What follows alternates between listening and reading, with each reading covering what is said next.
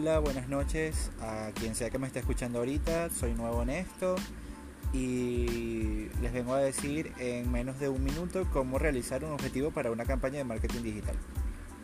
Lo primero que deben hacer es que el objetivo sea medible.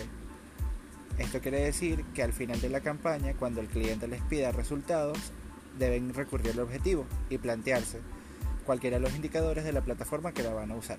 Ejemplo, pueden plantear para una campaña en Instagram aumento del alcance, engagement o shareability de los posts que van a publicar en la campaña, haciendo que al final, cuando se haga un reporte de resultados, podamos ver si se aumentó el alcance, engagement y shareability de todos los posts de nuestra marca.